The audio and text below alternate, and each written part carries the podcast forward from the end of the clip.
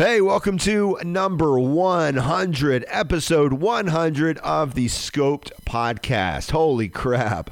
Have we really made it this far? After all the beers we've drank and good conversations, we're still here. We are back and better than ever. And I'll tell you, I'm happy to be back doing this. Atlanta's rock ambassador doing what I do best. We had a little bit of a break in between 99 and 100. Damn you for that COVID. But we're back, baby, and I am just, uh, I'm ready to get to it. And this, I could not have picked a better uh, guest for number 100 than Pistols at Dawn, one of Atlanta's best bands. I'm going to put them in the list of uh, one of the top Atlanta bands of all time. They're just that good. Uh, incredible conversation we had, whether we were talking about all the personal stories of rock and metal legends that they have. Devin fixed Iron Maiden's plane. That's a great story that I can't wait for you to hear. So, whether we were talking about that, or how they shot music videos in kink stores and insane asylums. This conversation goes everywhere. The stories are legendary and the laughs are many. Welcome to episode number 100 of the Scoped podcast. I am your host, Jackson Heaton. Thank you for being here. And now, with no further ado, step into my world. I'm Sight. Let's go.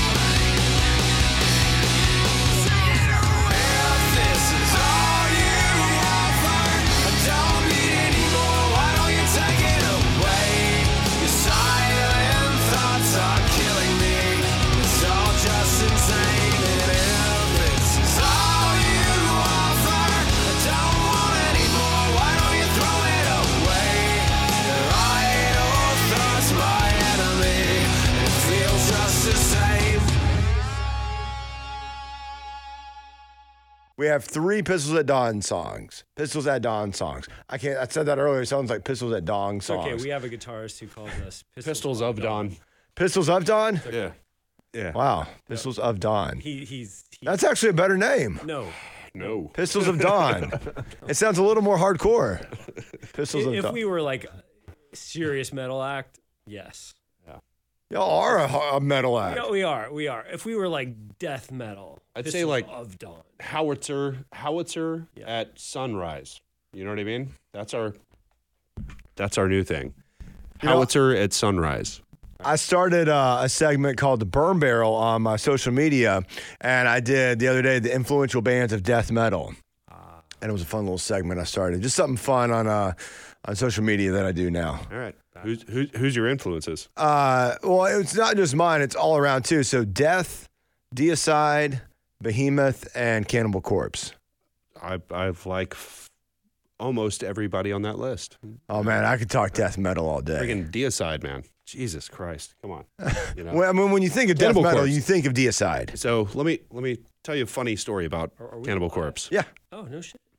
So Cannibal Corpse. Um, I was back home in Seattle. I was with my uh, my cousin, and him and I are the the metalheads of my family, right?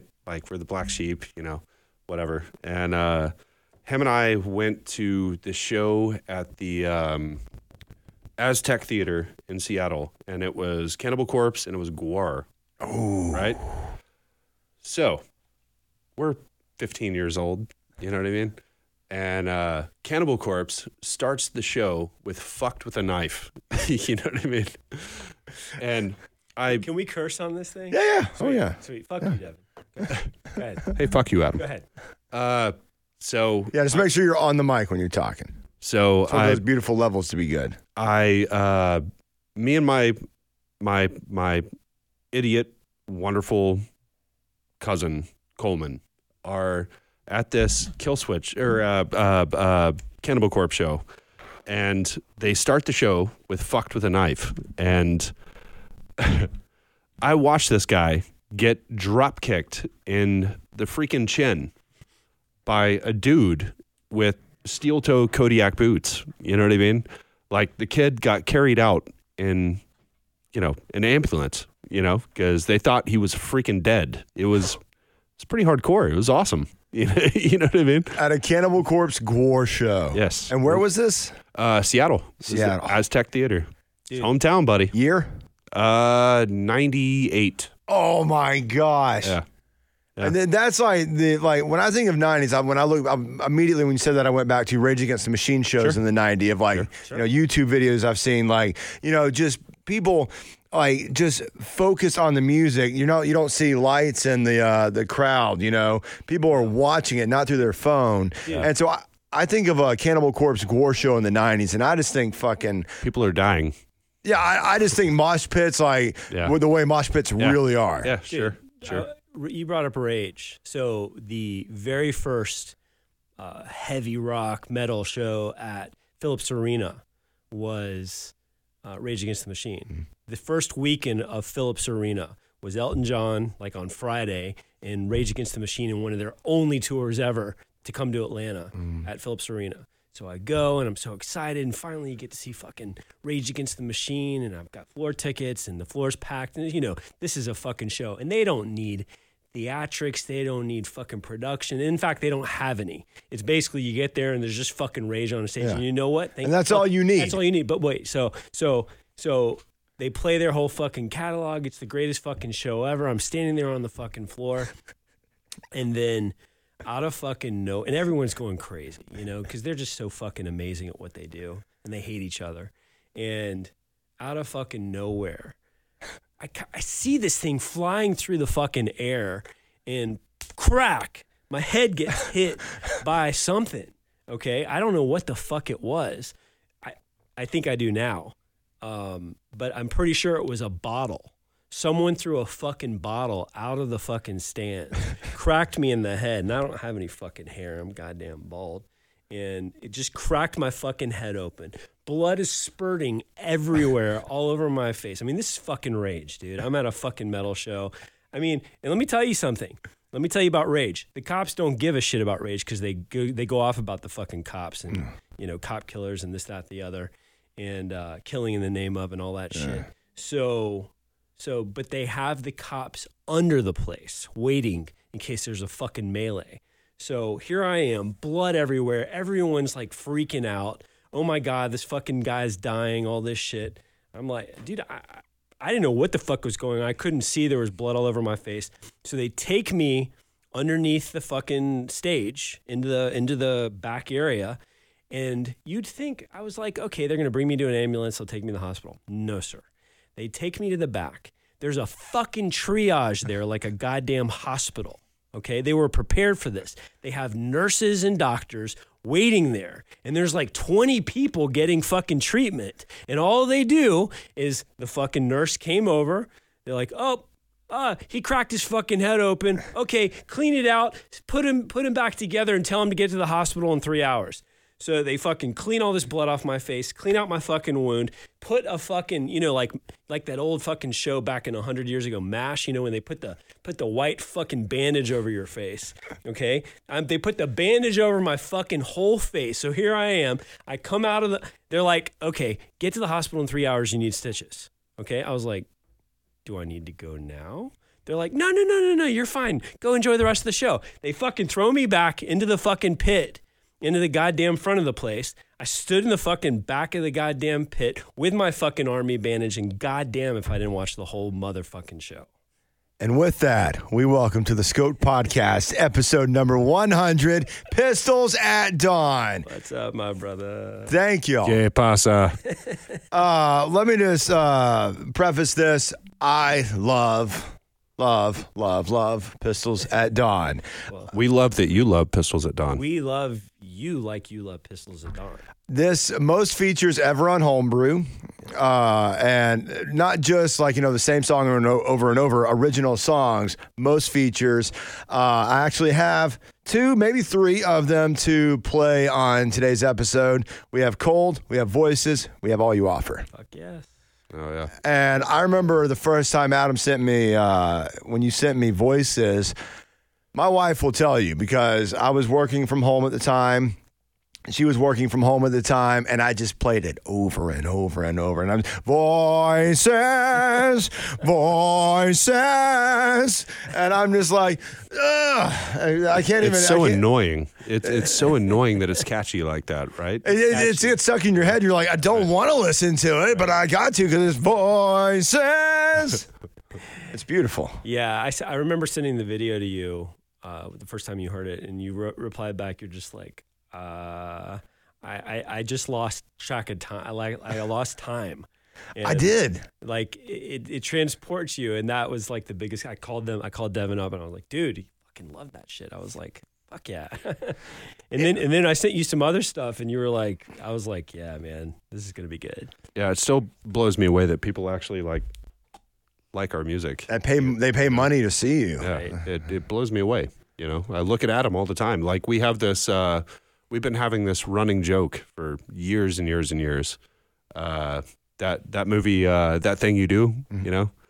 Uh, I always call him Sketch, you know, and Spartacus, you know. And every time we we're playing this big ass show, I, I look back at the the drums and I'm like, Sketch, how did we get here? You know? And You he have seen always that thing you says do, he's like. I'm Spartacus. Have you seen that thing you do? No. Okay, you need to go home tonight and watch that. All thing. right. Yeah, yeah, I mean, you're you're a fucking DJ. Come on. Right. You you th- it's like one of the quintessential Yeah, it's good. music movies. It's it's it's right up there with uh, Almost Famous, right?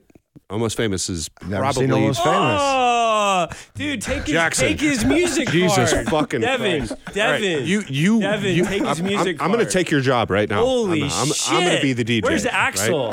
Dude, we need to talk about his job. Jesus No, it's it's it's a great movie. Dude, it's a great run music movie. home. Almost call your wife. Tell her you're having date night tonight. She's pregnant. She needs to sit there and fucking watch a movie anyway. I've never seen Private Parts with like Howard Stern. Or, Yeah, that's all right. I've never seen any of it. I mean, almost there's. famous. So, okay, listen, yeah. listen. Almost. I'll let Devin finish. What So, saying. almost- almost al- famous is, is just the quintessential. Okay. All right. Holy So fucking I'm moly. I am I am the moly. with this band. I'm I'm the hardcore metalhead. Yes, Right. agreed. I mean, I love metal. Ah. Right. My brother. The heavier, the more aggressive, the better. Right. God, I love that. Um, however, my favorite band of all time is Led Zeppelin, right?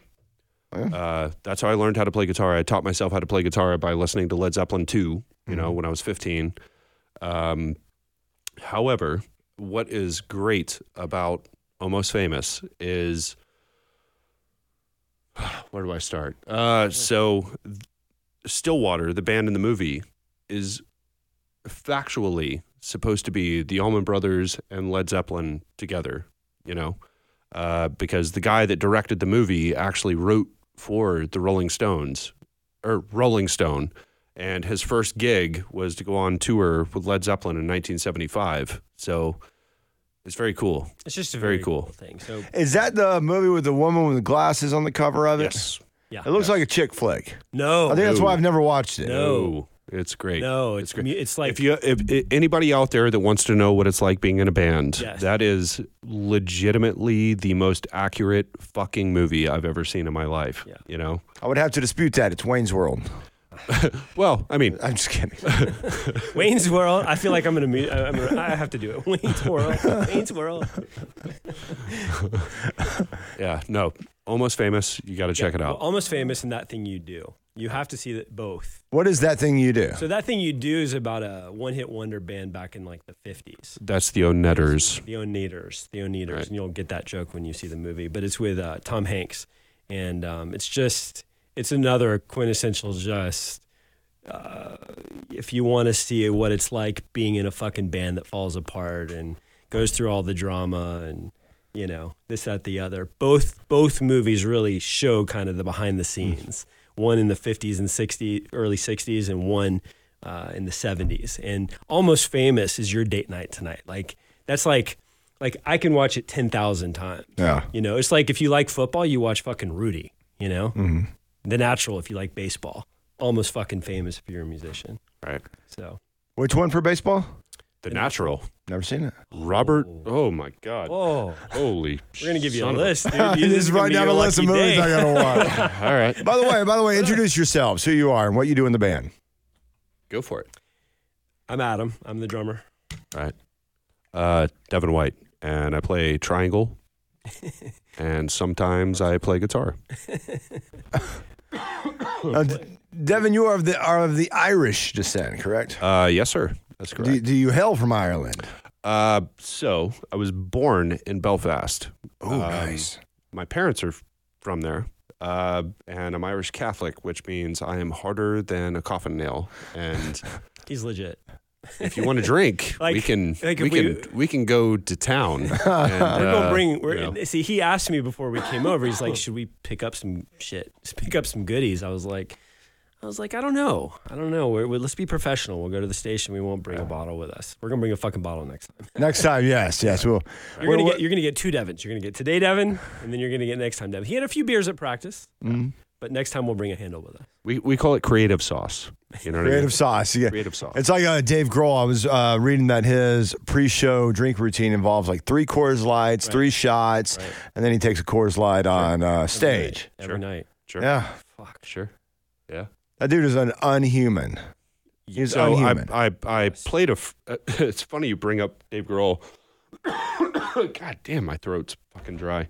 Um, so it's funny that you bring up Dave Grohl. Uh, last night I was uh, playing all this bullshit for a friend of mine, and uh, you know, uh, uh, having grown up in Seattle, right? Everybody assumes I've got the finger on the pulse of everything grunge, and I love grunge. You know what I mean? I love it. But so Oh yeah. Uh, let me interjection. Watch the movie Singles as well. Okay, I'll check it out. Almost famous. Singles, Singles, the natural. you. If you like grunge and you want to see like the beginnings of grunge, they have all of the initial. They have all the first bands in singles. It's it's Brent. It's uh, who's the director of Almost uh, Famous? same thing as almost right. famous. Who's the director? yeah, uh, Cameron. Cameron Crowe. Yeah, Cameron. so Crowe. Cameron Crowe did say anything. Remember that back? Oh, yeah, yeah. Okay. Uh, anyway, his his He was first also movie married before to the that, guitar player from Heart for a long time. Yeah. So his first movie, he was he worked for Rolling Stone. He wrote for Rolling Stone. So his first uh, movie was Singles, and it was all about the grunge era. So very cool movie anyway. Go ahead, Darren. So anyway, um, thank you, Adam, for that interjection. I'm here. Oh, very Uh, kind to each other. But Dave Grohl, right? Uh, uh, I had to show this video to uh, a friend of mine because it's funny as fuck. Have you ever heard Dave Grohl do uh, Christopher Walken? Have No, you heard his but I- I impression of Christopher that. Walken? Yeah. It's fucking flawless. You know, uh, he's he's talking about them playing uh, Saturday Night Live, and Christopher Walken comes up and he says, "Do you guys put the emphasis on foo or fighters?" You know, and Dave Grohl's like, "Yeah, it's Christopher Walken. We know what he's gonna do." You know, he's like, "We we put it on the fighters." You know, and uh, so he. Inter- introduces them. He says, "Ladies and gentlemen, Foo Fighters." you know, like he goes off on this whole thing. Dave Grohl has the best fucking Christopher Walken impression ever. You know, it's amazing. It's amazing. But he also has this great freaking story about Pantera, right? You and I, Pantera. You know what I'm Pantera. talking about? Fucking Motherfucking Pantera. God, motherfucking Pantera. You know. All day, all night. So Dave Grohl goes on this whole diatribe about how he was moving from California back to Virginia, and he left his wallet on a gas pump in like Ventura, California, or something like that. And uh, they were friends with Pantera, right? And at the time, they owned a uh, strip club. Pantera did, of course. It's Pantera, right? Why wouldn't they own a strip club? You know, so uh, uh, Dave Grohl and Taylor Hawkins drive from California to Texas, and their strip club used to be called the Dollhouse. I've been there. It's actually a shitty place. you know, it's Pantera. What would you expect? You know, but um, so they got to the strip club and they wouldn't let him in because Dave Grohl didn't have his wallet. You know, so they kicked him out. They wouldn't fucking let him in. you know, It's like I'm Dave fucking Grohl. Yeah. Like, we don't know who crazy. you are. It's crazy. he ended up finding his wallet like ten years later or some shit like A that. fan. I don't know. A but, fan found it. you know. Yeah, Send it to him. Well, so a fan of the Foo Fighters' parents owned the gas station, and him and his daughter, Dave Grohl, were in a surf shop up in Ventura or something like that. And um, uh, the chick that was checking him out said, "Excuse me, are you Dave Grohl?" And he says, "Yeah, yeah, I am." Said, "Did you leave your wallet in Ventura in 2001 or whatever it was?" You know. And he's like, "Yeah, I did." And she pulls it out and gives it to him right there. Credit cards are still there. All the cash is still there. His license is still in the, you know, I mean, only Dave Grohl, right? I mean, God. Unreal. patron saint of rock and roll. you know what I mean? Holy shit. No, have y'all ever seen Dave Grohl live, the Foo Fighters? Uh, millions of times. Together. Yeah. When I've seen them uh, at when they played Bobby Dodd or not Bobby Dodd, sorry. Um, I didn't think about Bobby. Uh, fuck, Turner Field. Yeah. Turner Field, and then at that pop up at Atlantic Station, Yeah. weekend of the Super Bowl. Yeah, yeah, yeah. Yeah, yeah. Yeah. The Fucking pop-up, love the pop-up thing. A yeah. Foo Fighters show, man. Dude, Dude, so Adam and I, I'm sorry, Oh, go ahead. Adam. I didn't mean to trample on you. You're good. Um, so him and I saw uh, Foo Fighters, shit, man, This is a while back. like 12 years ago. Yeah. something like that. First time I'd ever really actually seen them other than a Yeah. festival setting. Yeah, me as well. And they played Gwinnett. yeah, it was Gwinnett Arena. Yeah. And dude, they played for like three and a half Three and a half hours. fucking You know? hours. Holy shit. And I'll never forget for the rest of my life. So they play their set for two, two and a half hours. And you're just like, everyone at the conclusion of that is wasted. You know, they've just put you through it. Like it's total, total energy, as you know. And uh, especially when they headline. And then they go backstage, they bring their fucking camera and they, they put it on, they put it on Dave or they put it on Taylor. And they're like, okay, based on the amount of noise that you, that you generate right now and the energy you bring will dictate how many how many uh, uh, How many songs you how many songs they play in the encore. Sure. So he raises his finger. Here's one. Uh, he raises his finger, and everybody's going crazy. Two, everybody's going crazy. Three, everybody's going crazy. Four, everybody's going crazy. I'm like, okay, they're gonna come back out now. No. Five, everybody's going crazy. Six, everybody's going crazy. Seven, everybody's going crazy. I swear to God, they played 10 more fucking songs. They came out and played a whole nother set after two and a half hours. I don't comprehend, and it was as energetic and crazy as the initial part, you know, as the initial two and a half hours. And I don't, like, I'm a drummer and I beat the shit out of the drums. Can confirm. Thank you. And, you know, Taylor Hawkins is a badass motherfucking drummer. Played Yeah. for Alanis Morissette He- for the Foo he- Fighters He, I'll never forget. on the Jagged Little Pill album. yeah. Yeah. I, I'll He's never legit. forget seeing him on the Grammys doing that. Yeah. And uh, uh, you were just like, uh, he's in the wrong band, and then next thing you know, he's in the Foo Fighters. So, but long story short is, how the fuck does Taylor Hawkins go through the pain of playing for three and a half hours? Like. I don't grasp that. That's stamina like unlike any other. Uh, he's a fucking alien. Is He's he's definitely on your kind of diet. You know what I mean? on, Like- on the plant based diet? yeah, yeah, yeah. yeah. Not, not a lot of red meat. You know, The greens. a lot of He's water. like, yeah, like you know? I'm thin and he's fucking stick thin. Yeah. Like that mother. Like, I mean, I, I have no, I have never played the drums. I've always said if I could play an instrument, it would be the drums. Uh, so you're saying a three and a half hour set straight on the drums is just like, It's, re- obs- it's obs- no, you don't see that. I mean, how many how many acts can you honestly say play for more than an hour and a half? Mm-hmm. You know, even the, the the the legacy acts that are been around for hundred years with thirty albums, they'll play for the max what two hours. Metallica, Metallica will play for two hours. You know, two hours fifteen minutes. we Dude. we actually saw them when they came into town this this last time. It was Oh, yeah. a great show. That was epic. Great show. that was my wife's first uh, Metallica show. We were on the floor. She was pregnant. You guys for there? it. We were. We Oh, yeah, probably- yeah. We Son of a right bitch. Yeah, We were there. We should have hung out. we should have. What, what, we need to hang out more of these now that everything's opening back up. done. Let's go. So yeah, so uh, you know, Lars, I'm sure sure is extremely fucking tired after two hours, dude. Fucking three and a half. And I, that's And, and it's not like you know Foo Fighters. You know Taylor Hawkins not just going like, taking a break. and he's not just playing easy songs. I mean, these are like these are fast paced songs. They did an interview with Dave Grohl recently, and they asked him how the fuck does he do that every night, just singing. No. And he said, I don't have a Cocaine. clue. He's like, I asked myself. I asked myself at the conclusion of each show, how the fuck am I going to do it again tomorrow? but amazingly, I do it. I mean, he, screams like he's just yelling. Like you know, a Foo Fighters show is just it's one of the most electric things ever. I, I wanted to tell you one other thing before we switch to something else. Um, um, going back to our little uh, death metal thing, speed metal thing, I just wanted to throw in my two cents on one thing.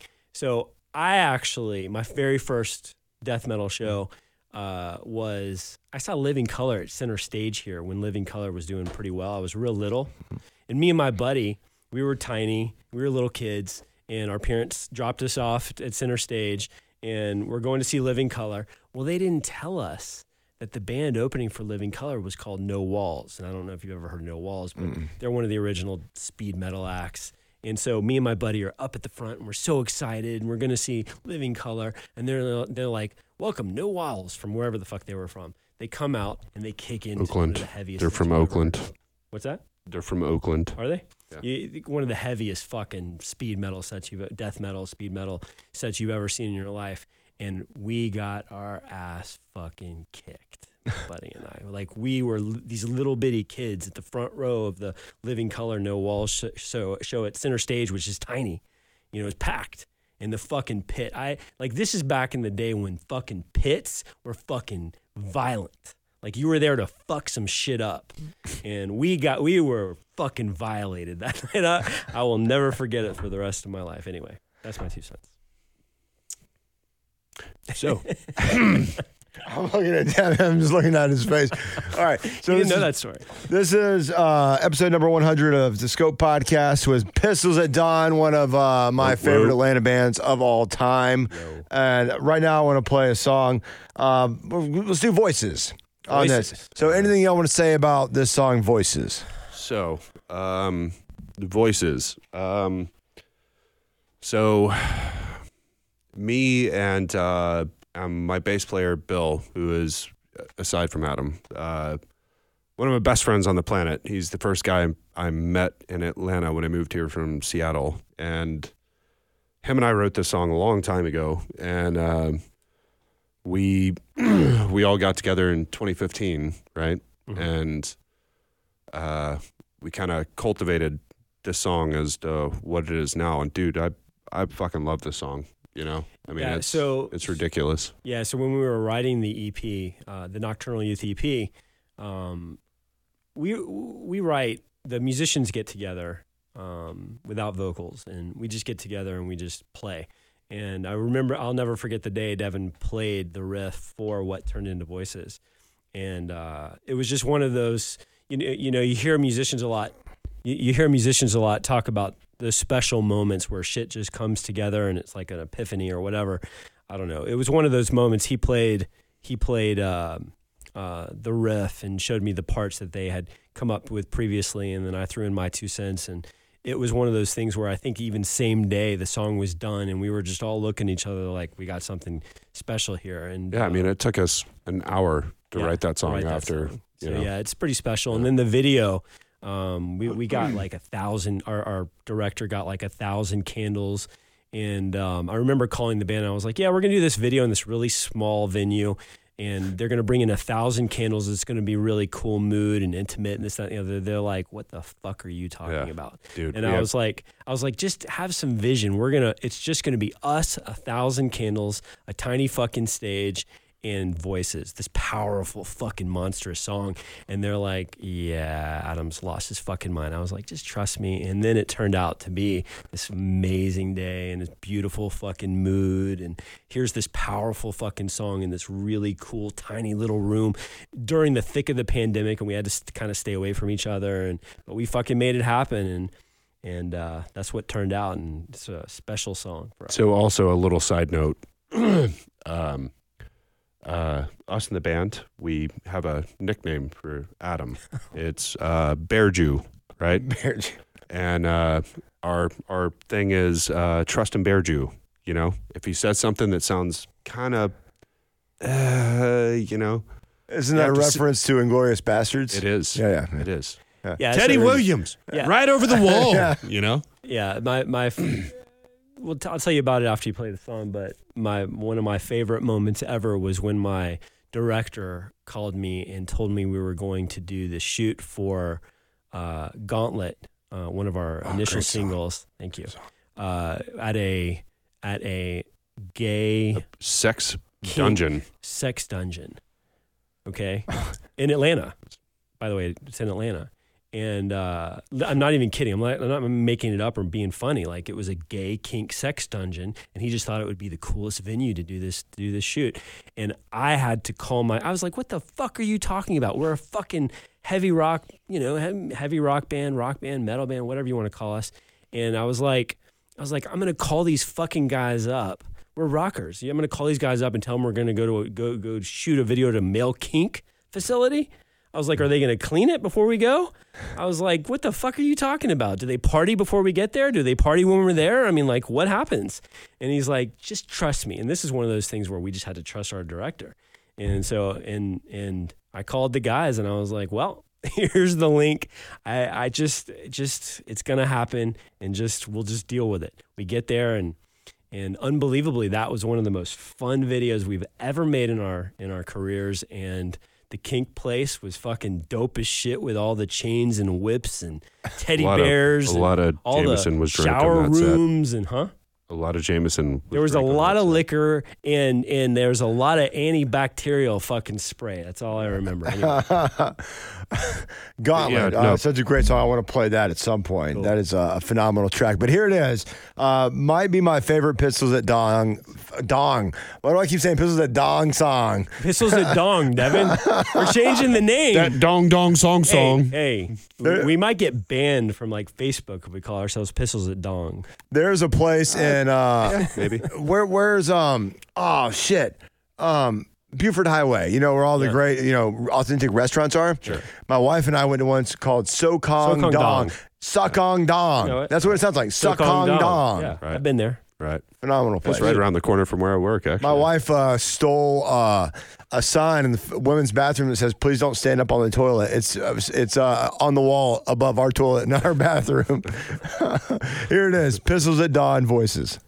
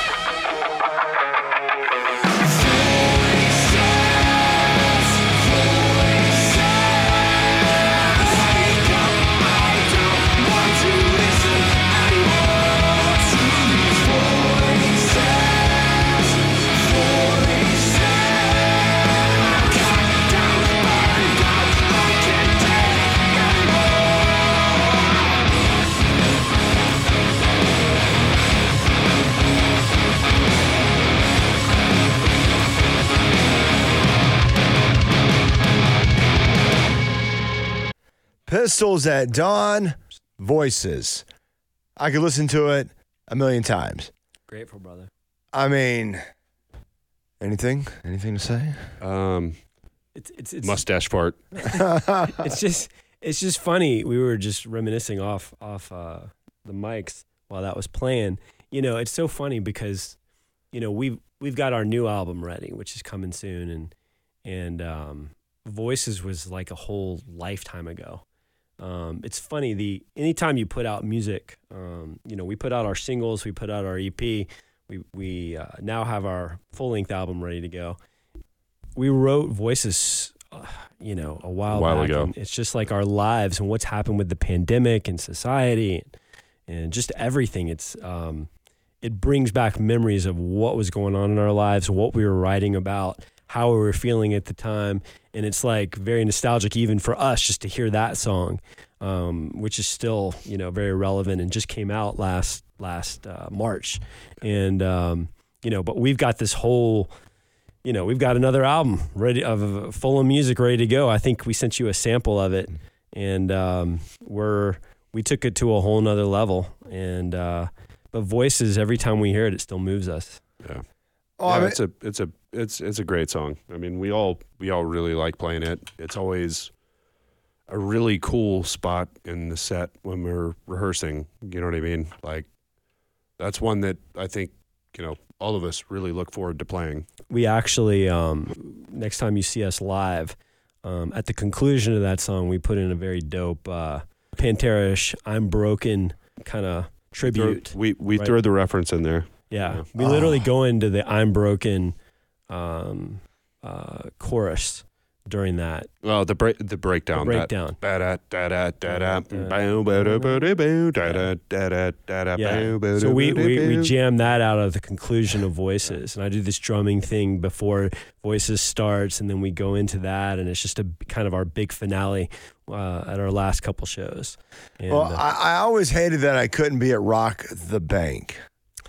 Yeah, man, we missed Yeah, you that there. was that was that was a fun night, dude. It- it That was a fun night. Actually, I still I still feel like an asshole about this because uh, fucking uh, Axel showed up, right? Mm-hmm. Axel and his wife, and uh, dude, we had already given out all of our backstage bracelets. You know what I mean? And Axel walked up to the bar, and I'm just like, "Hey, bro, what's going on? You know, blah blah blah blah blah blah. Come on backstage." Nope, can't go back. they know? literally had security guards there. They weren't letting other people Yeah, back. Would not And let so him I just remember, he, I think either Devin or somebody else came and got me. They're like, Adam Axel's here. And, and, and I had gotten to know Axel when we came and did our interview and through all of our communications and everything um, um, with Rock 100.5, who we can't thank enough. And you guys kick ass. yeah, they really do. And I just remember coming out front and there's there's Axel with his wife and and I'm just like, hey, and I was like, we were listening to this one of the local bands and he was just he was it, it was it was definitely he came for our set and it was definitely special for us to have him there. They had some uh, audio issues that night. The the sound guy, it was it, it really sucks because we were playing our asses off and the sound guy um he had a meltdown that night and so the first couple songs Emotional and physical. yeah, like he was fucked in the head. Like they literally, we have runners. Um, what a lot of bands will do is, you know, while we're playing our set, we've got some runners out there and they're listening to what's coming out because we can't actually hear front of house what's coming out to the crowd. And if there's any audio issues, they go and they tear up the fucking sound guy who's in the back of the house and tell him what to fucking fix. So we had two runners out there ripping his fucking head off, and Axel seeing the runners go back and forth over to us, back to the sound guy, over to us, back to the sound guy. And uh, eventually they literally had to go down to center stage. They had Steve-O there that night. Steve-O was there. And uh, um, they go down, they get the main sound guy from center stage, they bring him up to the fucking loft, and he had to literally correct all the problems that the dumbass sound guy, no offense to him, he's a fucking dumbass, uh, did that night. And there's Axel, the fucking program director, of fucking Rock 100.5, there for a fucking show, standing in the front with his fucking wife in support of us. And, you know, we, we played our asses off, and he stayed for a while, and he texted me afterwards and told me we had a great set and that he just really felt bad for the fucking sound guy because our fucking runners, there are these two girls, um, they were ripping the fucking sound guy's head off about the sound issues because they knew Axel was standing there. We wanted to make sure we had a good show. And in Rock 100.5, and Axel and you, Jackson, had given us so so much support for Rock the Bank, the uh, benefit we put on for the Atlanta Food Bank and we just wanted this show to be so special and everything and it was and the bands had a great night there and we everybody we raised money and the food bank uh, was so proud of us and happy and just the whole the whole thing was beautiful and um but yeah i'll never forget the fucking sound guy Fuck Yeah, we we definitely missed you there. yeah. Oh, so, short. but you had you had, but I think you got a pass though, my friend. You who were so supportive of us all the way up to that, so many, so many spots on the radio for us for that for that special night, um, and so much support just online and everywhere. You had your first, I think the parents came in, or you had your first shower or something that night. I I had to go. Uh, we were just, we were just, we were. What were we doing? It was something with uh, my wife's like distant family or Right. like extended family. Oh yeah, pregnancy. It was our, It was- it was our right. pregnancy announcement with her, pre- like you know, celebrating the pregnancy with that part of her Free family. pass. Free pass. yeah, free, pa- Free free, pass, pass, yeah, on yeah. that one, dude. I mean, No, she just had her. We just had our first of three showers. She's having. She's getting three showers. dude, three? Yeah, yeah, yeah. She's Y'all are spoiled. smart. You're never gonna have to buy a thing. We don't, dude. I I have everything in um, my house ready to go. I have all the furniture. I have everything. It's in boxes. I'm getting the carpets cleaned next week, uh, and then we're gonna set everything up. So, uh, boy, girl. Boy, yeah, it's a boy. Nice. baby, boy, man. Oh, oh, I'm so excited. I- I, I I, have. I never mean, been more he- excited he- about he anything gets in my to life. take I'm gonna, his- I'm gonna I'm gonna call him JJ. dude. Jackson Jr. he gets to take his fucking son to metal shows. Think about it. Yeah. He gets Hell yeah. to he gets to go back. I mean, he's dude. He's a fucking top DJ. He gets to go backstage and introduce his son Right. to all the metal acts and have them on the radio. Hell yeah. But let me just let me bring up one thing that I mentioned on the way up Please, here. Adam. I'm sorry, I didn't Please, to- No, no, bring, no, no. I, bring I just thing want to up. mention this I'm one rude. thing on on the uh, on the way up here. Uh, I had told Jackson because I actually have a child. Having a child is like getting a face tattoo. It is a permanent, awesome thing that will never go away, and um, I'm very excited for your for your for the permanency of this. It is a it is a my child who is a fucking terror, and I love her more than life itself. Like Oh, She is, You have a she daughter. is, have a she is a ninja. she is, she is a she would steal your fucking wallet, dude. She is relentless. She's cool as shit. She knows it. She's manipulative as a motherfucker.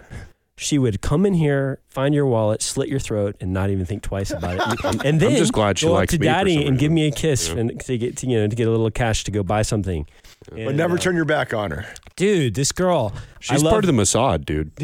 You know? She might be. She might. My, my wife thought I was uh, like a Russian spy, and she thought my baby, our baby, even though she gave birth to our baby at Northside, she, she, uh, she, uh, she's like, yeah, your my daughter really looked like a fucking Russian. Like however Russians look, Russian babies look. Well, my my daughter looked like a fucking Russian baby or a Ukrainian baby, however you want to say it, an Eastern European baby. Um, and they were like, they were like. Uh, uh, she just always thought my wife always thought I was a Rus- uh, a spy, and uh, You do look kind of conspicuous. a little bit, a little bit. I'm a fucking drummer. What do you want?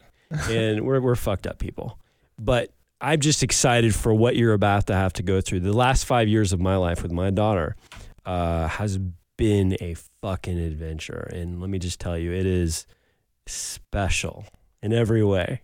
And how old is she? Five, Five. Okay. and it goes like that. I thought you were about to say she was a teenager, No. being like a terror, like you know, she'd steal your wallet and all that. Nah, dude, she's five and she'll steal your fucking wallet. She will. dude. She will literally walk downstairs, stop practice, just to show me a new dance move. She's Yeah, Or- she'll she'll come in and dominate the place. She'll be like, "Fuck y'all, stop." Yeah. Devin, I'm gonna sing for you. Sit down and watch. So she's the kind that's going to wear the pants in any relationship she's ever in. I'm training her for that specific purpose. yes, I, I intend to have a very strong, powerful daughter who Yeah. will not not take shit. The, re- the reason I want a daughter one day is just so uh, my best friend and I, uh, who uh, was a former spec ops in the Air Force, and so him and I can re re or reenact the Bad Boys Two scene with Reggie. And Reggie comes to the door. with the shotgun. yeah. What the fuck You ever done that? prison? Ever done time? Ever done time in prison? You ever made love to a man? No. You want to? Want to? No, no, sir. I want to reiterate. I want to reenact that scene so bad. But yes, I'm very excited to be a father. Uh, I've never been more excited for anything. My wife is just such a fucking trooper. She's done so great in this pregnancy. We got like 10 weeks left if he comes on time. Dude, that's like tomorrow. Oh, I know, What's dude. your due date? Uh, it's the first week of May. He's he, it it was technically May 8th, Mother's Day, but he's running like a week ahead or measuring a week ahead apparently. Wow. Yeah. Where where, where are you, uh, North side Forsyth. dude? It's it's North Side has it down. It's like it is literally a fucking baby factory. That's what they say about the Atlanta location. We're Is gonna not go to the the, same. We're gonna go to the. There's two locations. Yeah, yeah. Atlanta North Side Forsyth. a- and Forsyth. You'll you'll It's actually up like. in uh, the Cumming area, or yeah, yeah, Cumming. Yeah, Gotcha. Well, you'll have much more peace there. yeah. Because the one here in Atlanta is like a fucking fact. It is literally a factory. We gave birth there. Um, I'm going to give you a piece of advice. Okay. Okay, you ready? So, what's interesting and what they don't really tell you is that when you when you check in, okay, there's no telling how long the fuck it's gonna last. Like my thing, my wife took three days to give birth. Oh, so I'm shit. sitting there, sitting there for fucking three days while they induced her. And um, she, I'm seeing things at three o'clock in the morning while she's screaming in pain. Like it was a crazy, fucked up experience. But the best piece of advice I can give you is bring a big basket of fucking go to Costco or wherever you shop for snacks and shit and uh, gra- grab a big basket of fucking snacks and little drinks and just little fucking, you know, chocolate and stuff. And you bring it around to all the fucking nurses. And you have it there for the nurses to come in your room because what they don't tell you is that the nurse that you might have for the first 10 hours, they'll go off shift and you've become like really close with them and, And you just have now. someone else And then some stranger fucking comes in. But here's what's cool. I had this, I had heard about doing this and I had this monster fucking basket of goodies. And so here I am. I, I made sure all the fucking doctors knew it, all the nurses knew it. So what happened? They all just kept coming checking on us. Oh, how are you? How are you? How That's are you? Let's check on, dude. Let's go to that room. Let's go to that room. Let's go to that room. And all the nurses loved us, and so they constantly just will give you care. And not that they wouldn't otherwise. I'm just saying like it was a really effective thing to do. We have gotten advice from everybody, advice that we wanted, advice we didn't want. That is the best piece of advice I think I've been given. I'm assuming you don't have kids. I am actually the only bachelor in the band. Can, can, can I? We can't validate that. Meaning, there's no telling. Meaning, there could be a paternity suit at any time, Jackson. I I can't I can't vouch for that shit. Hey, There, listen, his fucking 13 year old kid might walk through the fucking door today. Be like, Daddy, Daddy. I, I, I, Devin, Devin, the the eternal bachelor in our band, he, he has spread his seed throughout the Georgia area, and I can't vouch for any of that. He's a lover. Devin, are you are you scared of commitment or is it just something you don't want? He's a So- fucking serial monogamist. all right. So I come from a big family, obviously. Big Irish, Catholic, You got a lot of Yeah. brothers and sisters, I aunts, got uncles, uh, all that. 20 nieces and nephews. His Holy last shit. his last name's White, by the way.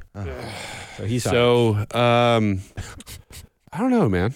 You know, I, I, I got to an age and, you know, I've got a good job outside of the band. So I get to get all willy nilly with life and enjoy it. And what do you do outside of the band?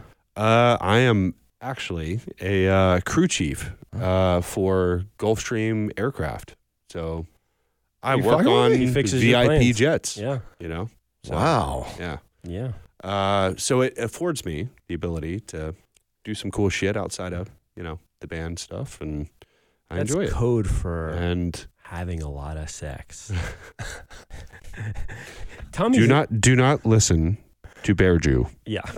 Tommy, Tommy is also a bachelor. Yeah, Tommy. Well, I mean. Tommy. Tommy's got a kid, and you know whatever. But he's the uh, Nicaraguan. He's like uh, a, our love Latino missile, lover. Like know? when we do videos, our our our shredder lead, um, Devin writes all the songs and and does the rhythm lead. Uh, we have a shredder. His name is Tommy, and he's like a Latin lover. He like makes love to the camera when he's you know that swa- He's like Rico Suave. he gets all swarthy and stuff like that. yeah. Like you know? like we get a lot of a lot of messages. I, I actually get an erection watching him in music videos. I'm never bringing my wife around Devin and this other Yeah, guy you're Well, talking no, about. you don't have to worry about me. You got to worry about Tommy. It's not You know what I mean? advised. Yeah, Tommy would like he'd be like Yeah. he would. So we're at this. I told you about that that uh, gay kink place. Sex shop. Sex shop we Yeah. did the uh, uh, gauntlet video at. So so we hired a bunch of dark circus performers. he And one of them- disappeared. one he of- disappeared with one of them for like two hours. one of them, one of them. What's that fucking app where they get all naked and shit? Uh, uh, uh, OnlyFans? Uh, yeah, OnlyFans. Yeah. One of them was a big OnlyFans person, but she she she was this like dark, sexy circus ballerina, Yeah. and um and uh, she's hot as shit in our video, and she's got We uh we still to this day call her Booberilla. yeah Booberilla? yeah. Booberilla. And so he and I mean, like he's like very suave. Next, we're we're doing a video. We've got a hundred different shots to do, but amazingly, we'd have like a five minute break to grab lunch or something. And where the fuck is Tommy? And where the fuck is this hot ass Yeah, where's boob Booberilla? chick? Where's And Booberilla? you know, nowhere to be found. And we're like, Tommy, you fucked Booberilla. And he's like, he's like, Maybe I did. Maybe he's I like, didn't. yeah, I plead the fifth. I don't know. Yeah. You know, he's that's Tommy. good for him though. Yeah. You know. Right. I was proud of him. Yeah, he's he, he he was one of these cruise ship performers, you know, that goes and plays on rock bands on cruise ships. That's how he would he'd make money, come back, play music, go make money, come back, play music, and uh, so he's had lots of between him and Devin, the whole earth. Who knows how many fucking children are out there? And Adam, you are a lawyer. I interestingly own a fucking law firm. Yeah, I own uh, one of the busiest divorce and custody law firms in the state. I'll still tell him to go fuck himself though. See, that's what that's what I'm saying. All right, so y'all both have really good jobs, and you know as many fucks as you know the lawyer has said. You know, of course, lawyers are known to have. You Hey, listen, you set yourself up for that one. He Sit- asked if we could cuss, and it was, you know, he's worse than the Irish Catholic kid. So I- are you wearing suits during the week, Adam? No, dude. Okay. I, I, no, no. I, I made a decision a long time ago to stop going to court. I have a group of attorneys I send to court all over sta- all over the state. I just work on. Uh, I run the firm and make sure it's marketed well, and Holy shit, I take care of it like that. You two are a couple badasses. We're okay. Nine. We're okay. And Well- and Billy, Billy, Yeah, Billy, actually our bass player, he's he's a fucking badass. He um he's an auto mechanic, but he is the head of a dealership shop. Yeah. So he's like boss boss Service. of a dealership. yeah, he's So, like a servant. Yeah, yeah, he he makes damn good money and, you know, he's, yeah. he's a but- smart so it's kid. real simple. He's also our- Irish, by the way. If Oh, Sullivan. a couple Irish boys. if our if our bus breaks down, we're good. If our car breaks down, we're good. Fucking plane breaks down. How many bands can say that? we're fucking good. And oh, by the way, if we need a quick prenup or a quick divorce or an annulment, we're fucking good. Or paternity ca- case, we're good. Yeah, my wife is my sugar mama, and I'm damn proud of that. Hey, I as much listen. I am a my my my other profession in divorce law. Uh, I am not jaded. I am pro marriage, and let me tell you, watching your marriage uh, kind of play out a little bit with your posts and your wife's posts, and because she's cool as shit from what I can tell. I haven't met her yet, um, but yeah, I mean, she just seems like cool as shit, and watching your marriage kind of play out a little bit on social media has been honestly a pleasure. Like you have a wonderful marriage, and it's it's uh, admirable and inspirational to a lot of people. So so uh, every time y'all y'all post, I want you to know that people are people are seeing what a healthy, wonderful marriage you have, and I think it's really special that you're putting it out there. You know, real quick before we uh, circle back, because what were we talking about? So, oh, I, I I want to talk about. music. I want to talk about bands. How y'all? I want to talk about bands that don't have the money that y'all have to do music. So we're gonna get back on that. But real quick, uh, to your thing about my marriage, Aisha and I. When we were both working from home, we worked from home together for almost a year and a half. Saw each other every day, all day. We, we, you know, she worked downstairs, I worked upstairs, but we ate breakfast together, lunch, dinner, you know, and then we get done. We'd be like bottle of wine, brewery, grilling, and all that. And so we spent all that time together, and we still got married during the pandemic. We got pregnant. And, I mean, she is my best friend, and I freaking love that woman. There's no Mazel tov. Yeah, yeah, fucking Mazel Tov. There, there are few, prob- few couples who could actually do what y'all did. And you know also- from being a divorce attorney how many divorces there were during the pandemic. Dude, we we quadrupled our business. I mean, like I've literally had to hire a ton of people because of the f- amount of divorces and custody issues, and uh, it's it's and it's still getting bigger by the day. Unfortunately, So with all that, you know, he's like he's like back to the fucking band. so you know, uh, you know, seafood and fish and guitars and stuff. No, but uh, it is true in the fact that there there are a couple bands here in Atlanta that I would say this about. But y'all, if y'all want to do something with your music. You have the means to do it. You have the funds to be like, hey, we want to shoot a really great music video. We can do that. Or, you know, if y'all need something, a new instrument or new merch, it's no problem for y'all. Uh, there are bands like the CEO here in Atlanta that have, you know, same thing. They all have really great jobs. And so there are bands that, you know, want to do a lot of stuff, but they don't have the means to do it. So, Well, dude, you know what? I mean, it it wasn't always like that though. You know what I mean? Like we both, you know, the, me, uh, myself, Adam, and Billy. I mean, dude, we work our freaking shit to death. You know what I mean? Like, I think minimally, I'm working 60, 70 hour weeks. Same thing with Adam. Same thing with Billy. You know, I mean, we work our shit into the ground. You know, uh, so we've earned where we're at. Does that make sense? Because yeah, we we we 100% invest what we're doing during the week into what we do now, right? Yeah, I mean the, the number one thing we most look forward to is playing music, and and I think tell me if I'm wrong, but where it seemed like you were going was was, you know, how does a band that doesn't have our type of budget, um, yes, I was going to afford yeah. afford to do the types of things that maybe we can do? It's tough. I mean, I won't lie. I mean, one of the one of the um, benefits of of our band is that we're not sitting here and you, you, you kind of mentioned it and you hit the nail on the head. You're like y'all are really nice to each other. And we made a pact when we really decided to kind of go for it all go for the brass ring um, uh, two and a half years ago. And when we got back together we decided you know what?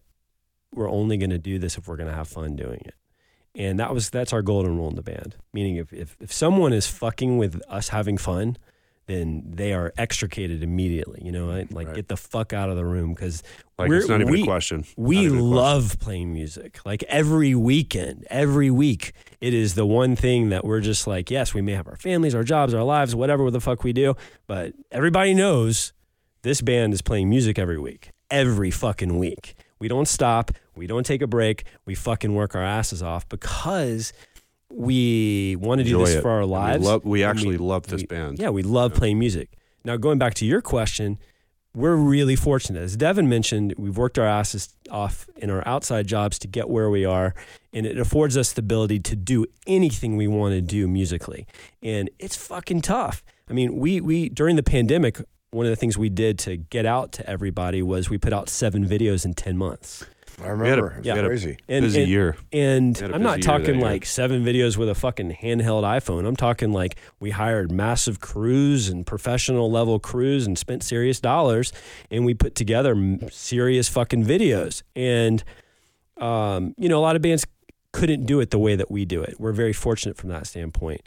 Um, you know, we've marketed ourselves around the world since day one, and we've had the ability to do that. We have publicists in three countries uh, right now, and the reason we're able to do that um, is because we've been so successful outside of work. And I think that's the biggest thing we would, if you ask me for a piece of advice, I would give to musicians who maybe, you know, don't have an ample budget for their band is, you know, until you, until you make it or succeed, okay, which is very difficult these days in the music industry.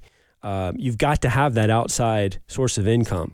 You know, I know mu- we know musicians um, that just play music. And you know, eh, maybe back in the day, it was cool to go get in a van and tour and make a hundred bucks a night and this, that, the other. But you know, this That's day and age, you feasible. got fucking bills. You got you got to take care of your shit. But fuck the bills for a second.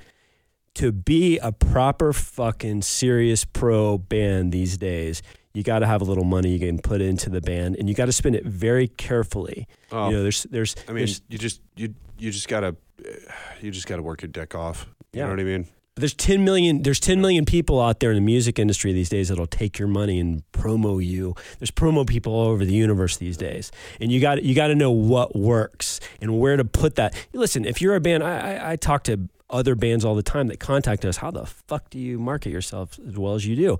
Well, obviously we put some money into it, but we do it smartly. I don't sit here and spend money on shit that's not going to give us a return of investment. And so, from a marketing standpoint, or from a playing standpoint, or from an equipment standpoint, you know, we don't buy shit equipment. We buy, we buy top tier equipment so we can use it forever. You know, so we can use it professionally. We're not going to waste money because every dollar is sacred to us. Now, y'all are when I say these one of the smartest marketing bands I've ever seen. Like during COVID, Damn, dude. Thank you, man. Uh, just seeing how y'all stayed on social media when you put out songs, when you put out videos, like even while people were sort of a lot of bands were doing nothing at all, even in the Atlanta rock scene, the amount of times I'd get an email from Adam, hey, new song, check this out, new video. I'm like, what the fuck are they doing? How, how the fuck are they doing this right now?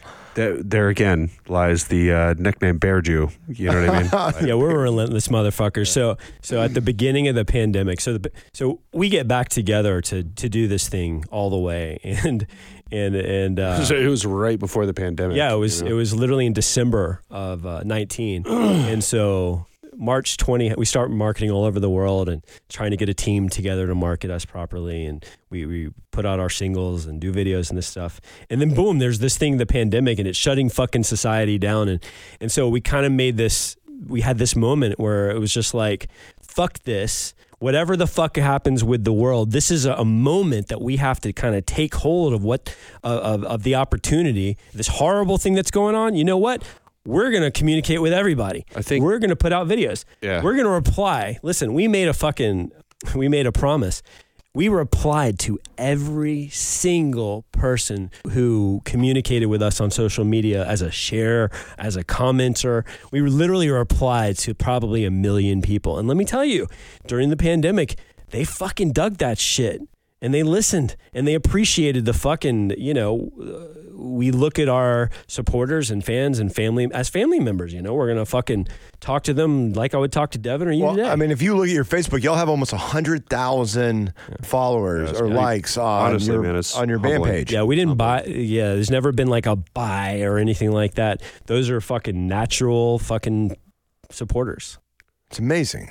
I got a friend in uh, Orlando, and uh, she's you know a bartender down there, and she texted me like two days ago, and she was like, "Bro, you know, we were uh, uh, this guy came in and he was talking about like all his favorite bands, and he said that Pistols at Dawn is like one of his favorite bands." I'm like, "What the fuck? is he drunk? you know what I mean? Like I know we're I know we're good, you know what I mean, but I'm biased, you know. I mean, I love my band, you know, I love playing with these guys, but I don't know, dude. It's it, it's just weird to me when somebody tells me that you know my band is their favorite band. It's like, do you listen to music? Or, If I don't, if if if thirty years from now, if I'm not, if, if someone asks me thirty years from now, what are the best bands that came out of Atlanta? I'm gonna say bands like Mastodon. There are bands like Heaven Tetrarch. Dust. Um, and then I'm gonna have Pistols at Dawn on that list. Thank You're- you. Thank you, man. We're- That's, we're- that's- I, I, and I say that wholeheartedly because I love your music, and you can hear, and the song we're about to play here in just a minute, "Cold," uh, or whatever Ooh. it may be, song wise, you y'all put such like you said, this is your fucking art. Like, yeah, you have outside jobs, but this is this is your baby almost. You know, what I mean, and you put your fucking heart and soul into it, playing it, and you can hear it. So before I play "Cold," anything y'all want to say about it? Tell them where, Old. tell 'em where we did the video. Oh, okay. So, I, I, uh, real quick, uh, what I love about Cold is so um, that song was originally written by me and the original uh, lead guitar player who unfortunately passed away from cancer, and uh, one of my best friends, you know, and one of the best guitar players you're ever gonna. I mean, Yeah, uh, Mike was a We beast. we actually you know? just history wise, we were together in 15, and we wrote our first singles, and we were ready to kind of take over the world, and Yeah. we had some issues, and then our our And- shredder guitarist at the time, who honestly, when you listen to the solo in this song, or if you listen to the solo on Gauntlet, That's dude, Mike. this fucking guy. Uh, uh, He was he was he was my personal guitar hero. yeah. You know what I mean? He, he And- was a special guitarist, and and he was an asshole, and we all loved him Oh, for it. You know fucking what I mean? asshole. He was Sicilian. You know what I mean? Just sawed off, peppery, would fucking Unapologetic. unapologetic. Go fuck yourself. yeah, yeah. You sound like You know. shit. Yeah. You know Yeah. that type of thing. Yeah, so he's one of my best friends ever, man. So this was the first single that we wrote actually with Mike, and we recorded it here in Atlanta with Jeff Tomei at Cock, Cock, of the Walk Studios, the one that Jackyl owns. The Jackyl lead singer Uh, Jesse James, Jesse you guys James know Dupree Jesse owns James. it. Yeah. and we worked with Jeff Tomei, and it, it came out how we'd hoped. And and um, interestingly, um, a side note, uh, you know, we put out a lot of music so far, and we put out a lot of videos, and and Cold is getting a ton of play right now. Like what's happening is all of our supporters are waiting for our, our full length album, and they're they're going back to our original singles, I guess, to see new music and whatnot until we put it out. And Cold is getting a ton of fucking play all over, and um, it's this kind of a special. It, it- it's a special song for us. We actually did our first video there. Um, we my my our director he put, gave us his treatment. You know, they give us this this kind of plan of strategy of how they're going to do our video, and he sends me this thing, and he's like, "Yeah, I want you to rent." He's telling me I was paying. He, he's like, "I want you to rent." Um, the uh, we're gonna rent this place. Uh, it's a it's an asylum. It's an insane asylum out of Milledgeville, Georgia. Okay, where basically they shut down because of all the horrible fucking things that went on with people there hundred years ago, and uh, I was like, "What?" He's like, "Yeah, no, no, no, we're gonna go do it there." So literally, It's we also rent- haunted as shit. yeah, so we rented this fucking uh, area in front of this insane asylum that had been shut down for 100 years.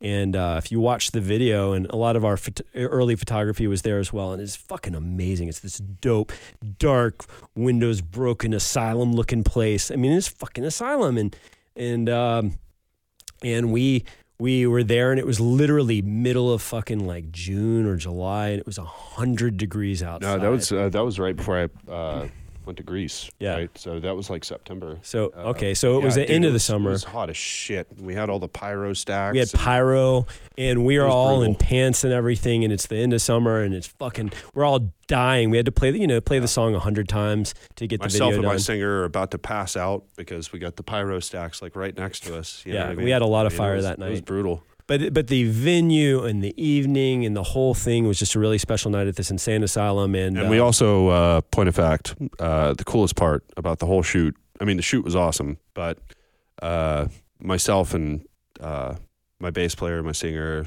your wife, Yes. freaking I didn't go, but all- they did. a couple, couple of the band wives. You know, we all broke into the place and found the morgue. Yeah, the you know what I lawyers mean? stayed outside to make sure that there was somebody to tell their story. Fuck we were that like shit. walking around this building. It looked like fucking something out of Texas Chainsaw Massacre. You Holy know, It was shit. fucking awesome. Yeah, it you was know? cool. Cool. Yeah, it was So- a cool shoot. It was a very cool shoot. Well, here, here it is. Pistols at dawn. Cold.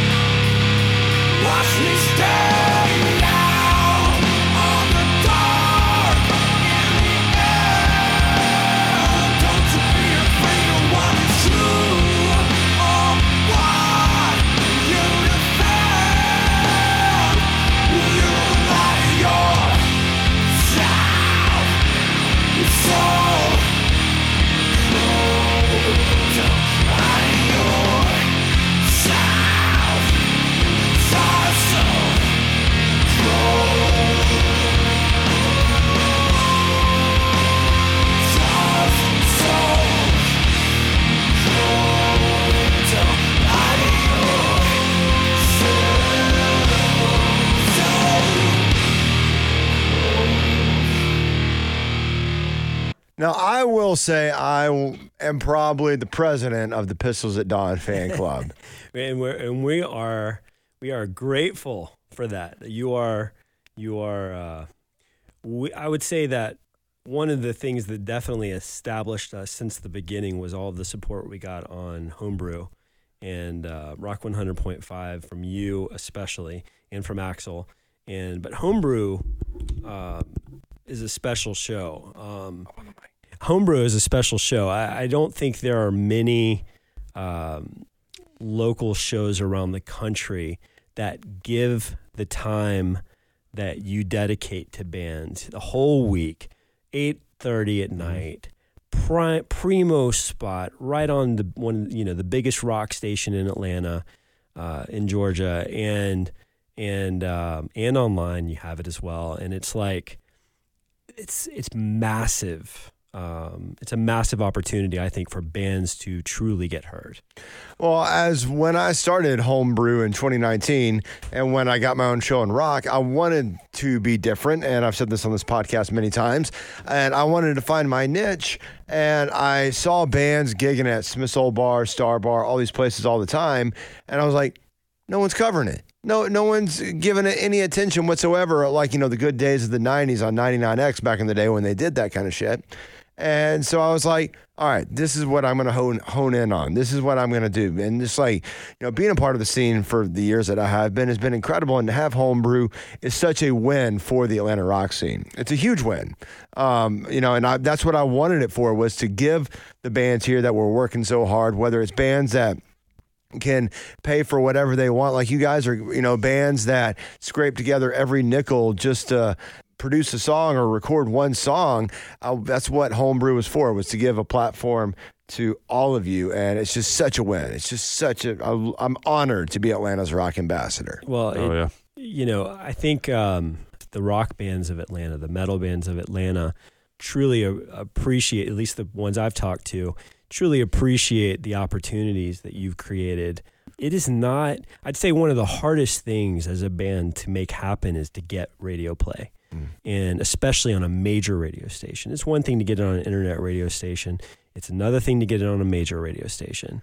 And you give um, the giving us a week per clip. You know, when you have a, a good enough song to get on the radio, um, you know, you got to have talent. Yeah. You got to have talent, but man, I love the fact that you have a wide variety of rock bands that you play on your show.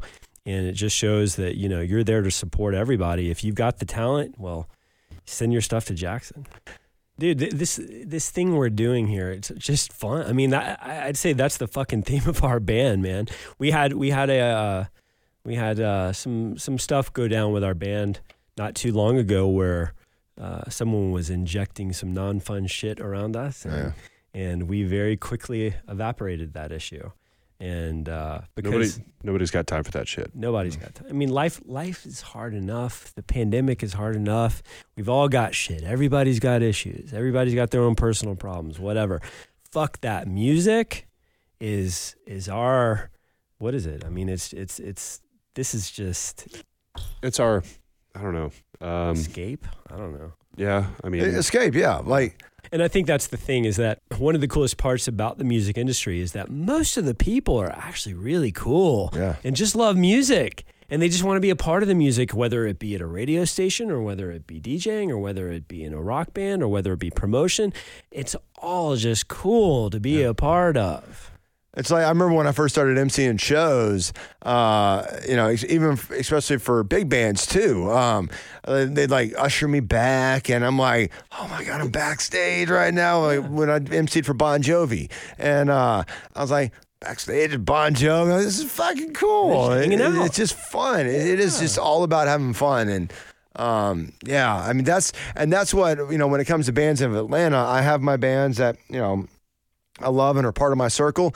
And then there are bands I see sometimes that are in it for, you know, either trying to get famous right away, they're in it for, you know, sex, drugs, and rock and roll. And, you know, music is a business. Being a band is a business. It's, being a band is not just on stage. well, you know, the, the, the ironic thing is that being in a band nowadays, I mean, especially for us, you know, playing the actual songs and writing the songs. I mean, correct me if I'm wrong, Adam, hmm. but that is 20% of it.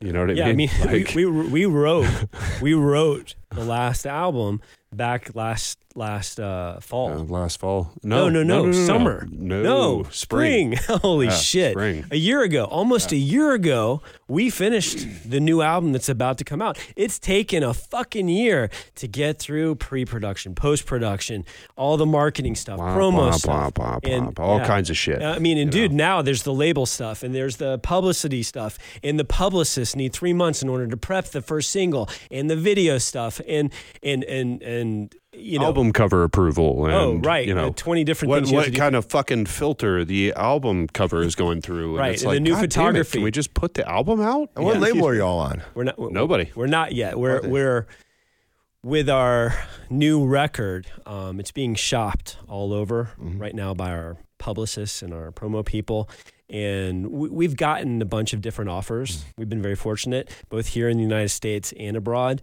but we haven't found the right offer yet. It's, it's like you said. It's this is a 24/7 business for us, and we're very organized, Mm. and that's one of the things I would tell. Younger bands, or maybe inexperienced bands, or bands that even don't have a ton of money. It doesn't matter. Is fucking buckle up, Buttercup. Yeah, like, you know like what I mean. create your organization and be very businesslike when it comes to how you run your band because there's if you're gonna play music for a living, you got to be organized. And there's so much smart about it. there's so much yeah there's no, there's so much to do uh, for the actual music industry part of it. And um, right now we're in the fortunate position to have a really cool LP that's that's ready to go and it's being shopped. Um, so we're being shopped to record labels and talking to different record labels and managers and whatnot, and we're trying to find the right partners to partner up with. So because this is a big step for us, so we'll see. Well, I know uh, big things are on the way for Pistols at Dawn. I do know that. Do y'all do y'all find something nostalgic about? Do you sometimes remember the days when you first started and it was much more simple than it is now? Now that you're getting bigger, you're getting more. I actually noticed? kind of miss those days. Yeah, when you start thinking like all we when all you had to do was go there and just you just played and then you left and that was it and you know Yeah, that's, yeah. Devin and I, Devin and I have been in bands together for a long, long, Long, long, time. long, long time, Long time. and um, you know, Well, same thing. Same thing with me and Billy. Actually, Yeah. little little backstory. Uh, myself and the bass player. Remember, I told you he was the first guy I met when I moved here from Seattle. I was 16 when that happened. So, and him and I were on our first band together. You know, uh, and then that didn't work out. And then Adam and I, uh, I think I met Adam when I was, fuck, dude, 19. Yeah, I mean, Yeah. we we we we've been in multiple bands together, and then kind of this was the one we wanted to put together to Right. make our true run at it, and because we're now you know we're experienced, we're a little bit more mature and experienced. Yeah, we got some. we know we know we how to some run the mileage under the wheels here. we know we know how to do things, not waste you know not waste opportunities, and and we have the music, fortunately, but but uh, go way back in the day, and you know we were like you know you mentioned a bunch of the bands that play around Atlanta and whatnot. Well, we used to play. We used to be that band that played to way back in the nobody. We and played just pounded it. you know, for uh-huh. 10 people, where we played for 300 people. We uh-huh. played anywhere from the Hard Rock here in Atlanta at Red Velvet to Velvet Underground to uh, The vinyl, vinyl to the old school stuff, Ten High, and and we used to play Didn't we play? Didn't we old play? Masquerade. Didn't and, we play the International Ballroom before they closed it? I mean, we play, we played every single venue around Georgia, and Yeah. what you just brought up, you know, the old days and nostalgic, and man, those were fun as hell, dude. We used to play two two nights a weekend every single week, or or we play on a Wednesday. You know, back this is back when we first started playing music for dirt money. for dirt for dirt money, and, We had and to we had to sell our own fucking tickets back then. Yeah, you had to- know what I yeah, mean? yeah. The guy, the guy, guy over at Smith's Old Bar, I forget his name. He always made you sell your own tickets and shit. The masquerade Like made here's you sell tickets. here's tickets. thirty tickets, kid. Say- You got it. Yeah, and then you give them the majority of the money, but you were just so happy to get on a fucking stage. It didn't really matter, and and uh, so it is. It is. It's it's funny because you play Cold. We wrote Cold back in 2015, and so it brings up, you know, the way that music brings up memories for all of us. Whether it be a you know breakup or important time in our life, or maybe when you have your baby, you'll have some specific music on in the background with your wife, and you'll never forget it. And and it's the same thing with us. You know, we go back to Devin. Devin and I were rehearsing today, and Devin played one of the tracks we must have written shit 15 years ago. years ago, 20 years ago when we were little kids and you know little and um It was fun. and It was fun as shit. we still love playing that shit today. And it brings back the memories and the pe- the breakups and the big band blowups and the fights that we used to have in bands. The girls we were dating back the then. girls we were Maybe. dating and doing you know what with behind you know backstage and this that the other and it was a good fucking time we used to have massive parties Right. at my house afterwards and i don't know crazy shit whatever We were, we were at one point. I would think we were probably the Mötley Crüe of Atlanta. yeah so Yeah. so be in a band that's what we're telling people because it's fun as fucking shit no matter what level you're at you know So uh, yeah, you, you know, hearing y'all talk about that, you know, the fun times, the good times, it is fun to look back on. Like me, I think about you know 2017 when I first started running around with these bands, you know, just emceeing for free just to get my name out there, and you know all that, and you know being out till three, three thirty in the morning, drinking, and then doing it again the next night, or coming in here and doing my show, and I'm like, man, I would die if I did that again. dude we, we used to, we used to be machines back in the day. Like we seriously, we would we would go out, we play a gig, and I personally would not get home until three, four o'clock in the morning, right? And kind of, you know, Dude, we, we would finish a, a handle. We would finish a whole Yeah. bo- whole bottles Yeah, yeah, of yeah, alcohol like it was nothing. I mean, Yeah. would- you know, but then we'd go home and have to be at work at six a.m. You know what I mean? Like it, we were fucking machines, dude. You know yeah. that was that was our life. You know that was our life for a long time. Yeah, I think know? we I think we figured out, you know, that we we don't um like I personally one of my first gigs in Atlanta when I when I started playing in Atlanta, um uh, my band got a little drunk, got very drunk before a set. This is way back when and we were playing some club that doesn't exist in Buckhead anymore and I just remember that I drank a bunch that night and I played and it, it was the most it was the most embarrassing impossible thing I ever did. I didn't know I didn't understand how fucking Adler with Guns N' Roses would drink a fucking, you know, monster Handle bottle of of fucking fucking alcohol, Yeah. you know, and then go play a fucking show. It's not it's like a marathon. I wanted to die. I've never taken a drink and played again since. Yeah, Adam. Seriously. Adam. Oh, no. Adam doesn't drink any at all. It's- if it- he's it- about to play. It is a fucking, After he plays is when a he starts getting crazy. You know, it's I'm going to run a marathon because I play really hard. And um, fuck, uh, you know, Devin, I think would even say just that, just that, you know, the the people who drink a full bottle of alcohol before they get on stage, how the fuck do they do that? And No especially idea. if you're going to go be serious pro, I mean, god damn. I mean, even Dave Grohl, I get it. Take a shot or two, take drink a few beers, get a little loose. Little Dutch Go courage. do your thing. know but what I these these bands that want to do sex, drugs, and rock and roll, fuck that, man. And we got to play our asses off. I swear the the Dave Grohls and all these people that do drink and still play even in an older age. I swear there's a pill that you know these these bands get like Get before me the pill. before they go on stage. They just like drop it in and they're just like they black out and they just. I swear to God, I've always said that they get like some kind of pill or special drink before they go out. I've got the answer. I think I do have the answer. So I think what a lot of these bands are doing these days, the big bands that still fucking drink and party it up before a show, after a show, everything, is um, you know these uh, uh, stores that offer the IVs. hmm I, they literally will come to you. Like I have friends who go to Vegas, part in, in the way that they make it through four days of fucking crazy drinking, partying, is they literally every single day will have one of these IV companies. They come to your fucking room and they give you all the vitamins and all the things that you need, and boom, and it's like the it cures the hangover. Holy shit! Yeah, So I lived in uh, Los Angeles for a while, and uh, me and the guys I worked with, uh, I worked second shift at the time, so it was um, two thirty to eleven o'clock at night. That was my shift, and at least every other week. Um, and it was a bunch of Spanish guys I worked with. I was the only you know white dude on my shift. You know, so Thursday, almost every week, all my all my Vato dudes, you know, they'd be like, "Hey, Vegas, out, out away, let's go, let's go," you know, and uh, yeah, we'd go out there and party it up all weekend. And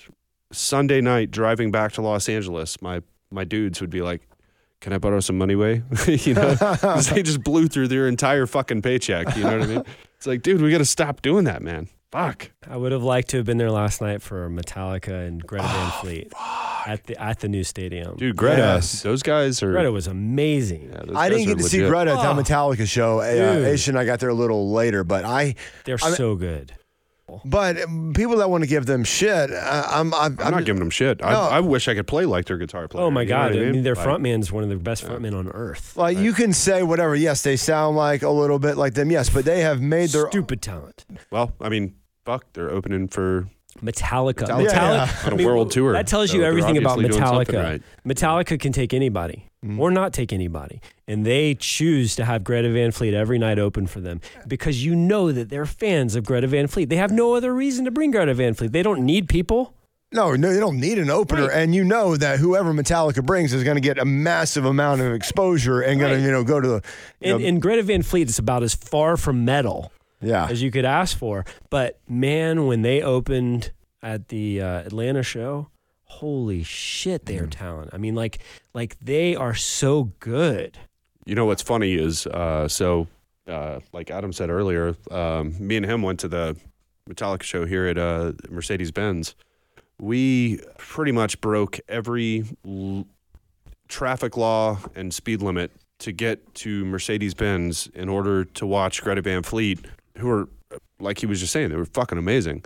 But the the band after that, Cage the Elephant, you know, Did you see Cage? they were incredible. uh, dude, listen, They were incredible. I love I love the guy walking around with the with the big thing of wine, big jug of wine. So when He they was when fucked they up. when they came on after Greta, you know what I mean? I I was drinking, and having a good time, you know, whatever. I had a bunch of friends there, all over the stadium, and uh, Cage came on, and I was just like, mm, I looked at Adam, I was like, bro, I'll see you in about an hour and a half. you know It what wasn't mean? Devin's cup of coffee. Yeah. Let's I- put it that way. I just went and walked around the. Cage is great at what they do, and what's fascinating is that bill, that particular bill. Why did Metallica have Cage the Elephant and Greta Van Fleet? Two bands that are nowhere near their style of music.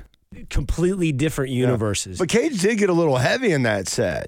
it was it was a great set. I thought it and, was And they threw down, and the singer was was a total rock star, and and um, the band was awesome. It was just it was just one of those things where you have to scratch your head, and, and the only thing we can say is that you know what Metallica has some interesting taste, Yeah. you know, and they want to play with the And- people. but you know what love. I think it was because they knew that bringing a band like Greta Van Fleet, newcomer to the scene, they were going to bring a different um, demographic than what, them. than what Metallica. They're like the Greta Van Fleet people never were going to go to a Metallica show if Greta hadn't been opening up for them. Cage the Elephant, totally different demographics. So you had you know three demographics coming to your show, and it was so funny when Cage, you know, Cage was very um, flamboyant in a lot of ways, and like you know, and their and their showmanship, and it was great, and.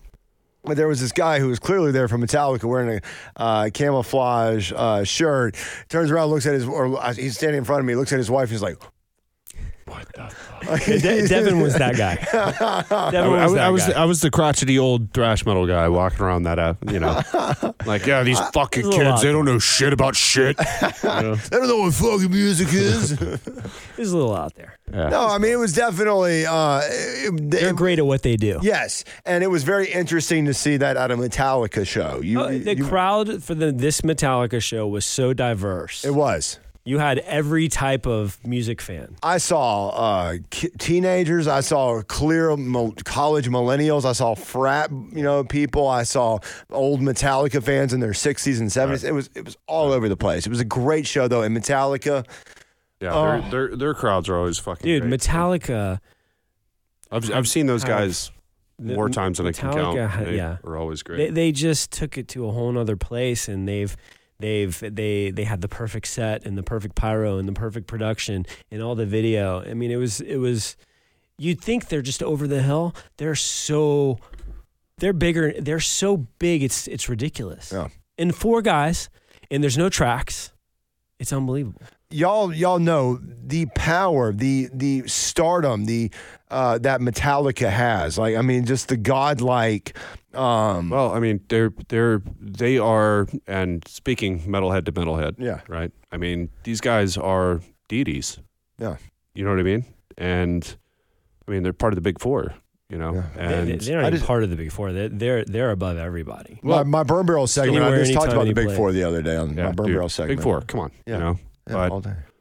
they're they're part of it, and they're they're they're you know the the Godfathers, a lot of subgenres. You know what I mean? And you know, Metallica, they they've they've been a uh, chameleon for forty years. You know, and as a fan, I'm a huge fan. I love Kirk Hammett. I love James Hetfield, and it's actually interesting because a lot of my family members that are you know music fans and like my metalhead cousin that I was telling you about getting knocked out at the show. You know, uh, he always tells me I'm the James Hetfield. You know, when I take that like a massive compliment because James Hetfield's an amazing guitar player. You know. It's like, dude, you're never going to be a lead guitar player, but you write the shit and you're an amazing fucking rhythm guitar player. It's like, cool. I like that, you know. But and I'll take that all day long, you know. I'd I'd much rather be Jimmy Page, you know, but I can't play like that. Come on, you know. But um yeah, watching Metallica do what they do and how they sound and how they've age. changed their sound and you know, it's it's Four guys with no It's product- awe-inspiring, with no you know, tracks. it's awe-inspiring. I mean, No backing tracks. No, none, Yeah. yeah. there's nothing. none. Yep. I mean, play- and the one thing I will say about a Metallica show, and Aisha, my wife even said this, she goes, they sound just like they do on their music videos or on their recordings. Yeah. Like it's just that solid and that They're tight. They're tight. Well, and you know, I I think honestly, uh, I'm jealous that, and I wish Adam and I had fucking thought about this, but their their opening deal, you know, they they have this whole Western, you know, song come on, you know, and it's fucking awesome. And I wish like fucking hell. Adam and I had thought of something like that to open our shows with because I mean, dude, you go to a Metallica show and you hear that woo, and you're just starting Yeah. to go crazy. yeah, dude, you know exactly what's about to happen. You know what I mean? It's like Sevendust, right? Yeah. They're from Atlanta, right? And they're they are, in my opinion, the best Atlanta band ever. You know, Sevendust, they fucking rule. But they've had the same opening song for twenty something years. You know, the, Black. You know, you go to a Sevendust show and you hear that,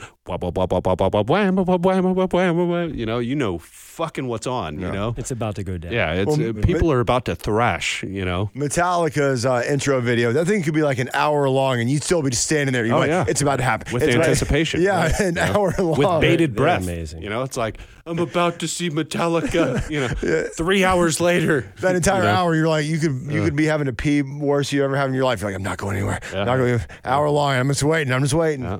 Oh, love Metallica. Yeah. Love Metallica. Yeah, dude, we could go on for hours about Metallica, dude. Little uh, question for you: Have you ever seen uh, Get Thrashed, the documentary?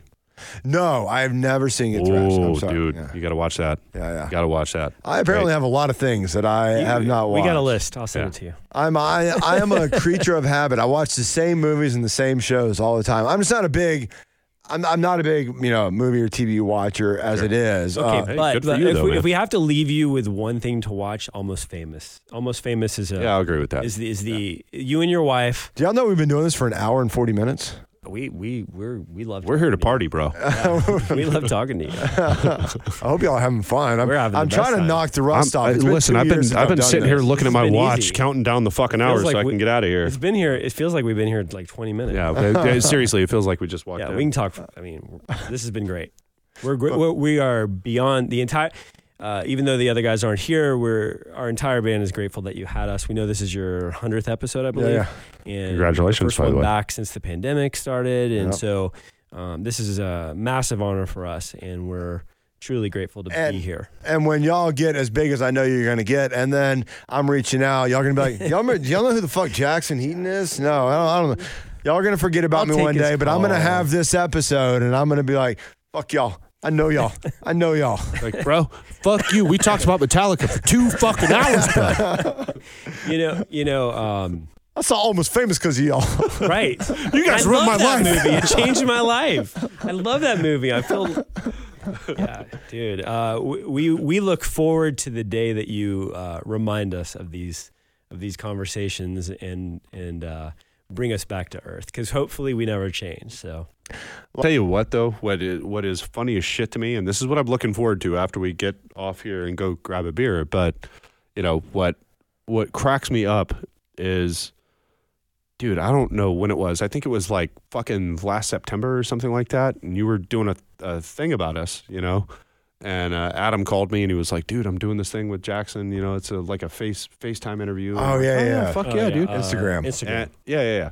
And you're just, you know, double fisting. I was like, God Yeah. damn, Jackson's fucking badass, dude. this is pre-marriage. This is pre-marriage. Maybe you were dating at the time. I think we were I dating. was like, what the fuck? This dude is fucking awesome. Drinking, having a great time. Yeah. Oh, damn it. And then I wish we could have drank oh. pre marriage. Well, let's just plan that at some point maybe you'll have us back and we'll we'll bring the rest of the band and we'll bring a couple Yeah, and we'll- drinks with us. Yes, and well, uh, we'll do it right next We'll time. have a cocktail. Responsibly, obviously. We'll all, we'll all Uber. Yeah. Yeah, yeah. We'll, Or call our girlfriends or wives. yeah. Pick us up. Yeah, my wife will drive us around. It's all good. I got a Devin, really cool Iron Maiden story for you, too, if you want to hear it before we leave. Please, please. And then we're going to talk Pistols at Dawn new album. Let's hear the Iron Maiden story. Okay, so I hadn't been in Los Angeles very long. Uh, I was working at LAX uh, uh, airport and uh, pulling to work. This big ass 747, you know, tailed in, and uh, it turns out it was uh, Iron Maiden's plane, right? And they were in LA for the night to play their show, you know, because their lead singer is their pilot, you know. And uh, my crew chief comes up to me and he's like, "All right, who, which one of you guys has uh, uh, Boeing experience?" And me and a couple of guys raise our hand, and it just so happens we're all metalheads, you know, because we know exactly what he's about to ask us, you know. it's like, "All right, there's a 747 out there that needs a pre-flight and a couple other things. Can you guys go do it?" It's like, "Yes, sir." You know, all three of us run out there and we're doing our thing. We're all, all three of us are like, "Fuck, we're working on Iron Maiden's plane. This is awesome," you know. And uh, so I'm sitting behind one of the tires, and I see these three guys walking towards me, you know, under the wing and shit. And uh, one of them is Bruce Dickinson, the lead singer. And he walks up and he's like, "Wait, so I just want to thank you guys for, you know, working on our plane, and this is great, and it's super clutch." And you know, so he pulls in his, he, pull, he puts his hand in his pocket, he pulls out this paper. He goes, "Uh, so if you guys don't have any, you know, uh, uh, plans for tonight, you know," and he hands us these things, and it's a VIP backstage passes and tickets for the show at the Forum to go see Iron Maiden. Holy you know? shit. I call my cousin who lives in San Diego, who's a massive New Album fan. You know what I mean? I call him. I'm like, go. I don't care what you're fucking doing. Get in the car right now. You know, it's an hour and a half drive from San Diego to Los Angeles. And uh, he drove up, and we got to meet all the guys in Iron Maiden and all that bullshit because I got to work on their plane. It was cool as shit. Aviation. Oh, my gosh. Fucking awesome. You know? Oh, that's a great story. Yeah, it was cool. Oh, that was a great story. That was a great story. All right. Uh, Pistols at Dawn, new album. When's it coming out? What can we expect? Let's hear it. Yeah, so, So- we, we, we, we wrote it uh, last spring. We had to do all sorts of production stuff through the end of the year. Jumped through a lot of hoops. One of the interesting things about our new album is that we, um, a producer that we use uh, Yeah. was Sylvia Massy. Uh, Sylvia Massy did Tool's Monster first album, um, and the one with Undertow. And um, working with her, you know, she's worked with everyone from Prince to Johnny Cash to uh, A obviously lot of fucking people. uh, System of a Down, you name it. So we were working with a mega producer, and she was just as easy as you know. It's just like you talked about fun. Well, working with her and her people, you know, we thought it was going to be like this real formal environment, and you know, it was all business, and you know, mega producer, and she was going to have an ego and all this shit. It- she she was That's just like shit, as man. Chill was so and fucking hung, hung. She hung out, she talked, she was just as fun as she could be. Told us stories, blah blah blah, and and so did her people. And um, the album's amazing. We we we believe we took it to the next level. Uh, if you listen to our original singles, they kind of have a sound. If you listen to our EP, Nocturnal Youth EP, they have a sound. And then we have just jumped uh, to the new sound of the new album, which uh, uh, we haven't we haven't identified. We have a name, and and well, actually, I can tell them the name. What do you think? Tell them the name. Yeah, tell them Yeah, the, the- whole the deal. name- are, we, are we getting exclusive access You're to getting the name? exclusive access to the name. Then the name is actually Ascension, and Great um, name. yeah. Well, Devin uh, Devin had a great idea for our cover, which which we'll put out the art sometime once we deal with all the perf- the label company stuff. But um, we already have all the art and everything. And um, Devin had a great idea. It's kind of you know like the pandemic is is fortunately getting a little bit better. It's still going on, but it's getting a little bit better. Life is getting a little bit more, a lot more back to normal. Um, it's not back to normal, but it's still better. Closer. And yeah, closer. And so, you know, things are much more positive in that regard. At least that's the way we look at it. So You're not terrified of just seeing people like in the same area as you anymore. so, exactly yeah. like like it like it was for a while. Um, you know, when we're all stuck at home and shit like that. Mm-hmm. But no, and and so this is much more. We're ascending, uh, kind of out of the darkness and into the light, and so it's uh, you know, it's a very it's a we still have some serious serious vocals on the record and serious lyrics, but it's it's a positive record and and we're just coming out and basically we're ascending to the next level and taking everybody with us on our ride and our adventure. And and um, it is eight songs of just uh, if you like fucking rock and metal well if you like anything we've done so far w- just just fucking prepare yourself because this is going to be the next Well, I mean, uh, like with ev- you know, it's it's a Pistols at Dawn recording, so I mean, you're going to get uh, a lot of a lot of different sounds from a lot of different influences, and it's great. I'm proud of it, and uh, you know, I swear, you know, I, I I don't mean to sound you know Debbie Downer, but I honestly wish um uh, Mike had been a part of this record because I think he would have been super super proud. Is this the guitarist y'all were talking about? Yeah. Yeah. yeah so so um And that's not to diminish Tommy. You know what I mean? Right, like right. Tommy, obviously, is a fucking amazing guitar player, but you know, uh, in a, a lot of lot of ways, you know, Mike Buffa, he's the he's one of the original founders of Pistols at Dawn, and you know, when we we get into a writing mode, you know, I I always have him in mind because you know I want him to be proud of the product that we're putting out. You know what I mean? And that's important to me. That's important to Adam. That's important to Billy. You know. Um, but again, I you know I think honestly I think Mike would be super proud of this fucking record. You know. We uh we have eight tracks on it. Uh, it's a full length album. It's gonna we'll announce more information soon. Just follow us on facebook at, at pistols at dawn band. Um, you can go to our website pistols at dawnband.com or follow us on instagram at pistols at dawn official. And um, you know we like to engage. Uh, if you follow us on facebook or instagram or anything we engage a ton. We communicate a ton. We like to give out a lot of information and we we give a lot of things away too. So it's worth following us.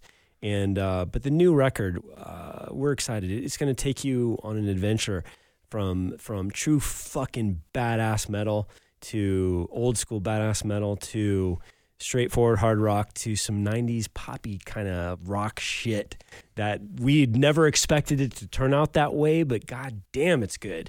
And so we're going to take you on a fucking really interesting ride and we really feel proud and we hope jackson that you'll tell us after you really sit down with it and have a few drinks um, that that when you listen to it start to finish that it's one of those albums that you enjoy listening to it start to finish. Like it was it was I'd say one of the goals that we think we accomplished which we hope hope people find with the new record is that start to finish there's not a fluff fucking song. There's not that song you just go up next one next one next one. We really tried to put together an adventure on this. Well, I know uh, several tracks on it will be on Homebrew. I have uh, no doubt about we about look it. forward to that and we're We'll be I- I'll be I'll be sending them to you and driving you fucking crazy we'll be we'll be here to hang out with you and drink some beer and whiskey on on air. to, Goddamn right. You know, freaking listen to the shit.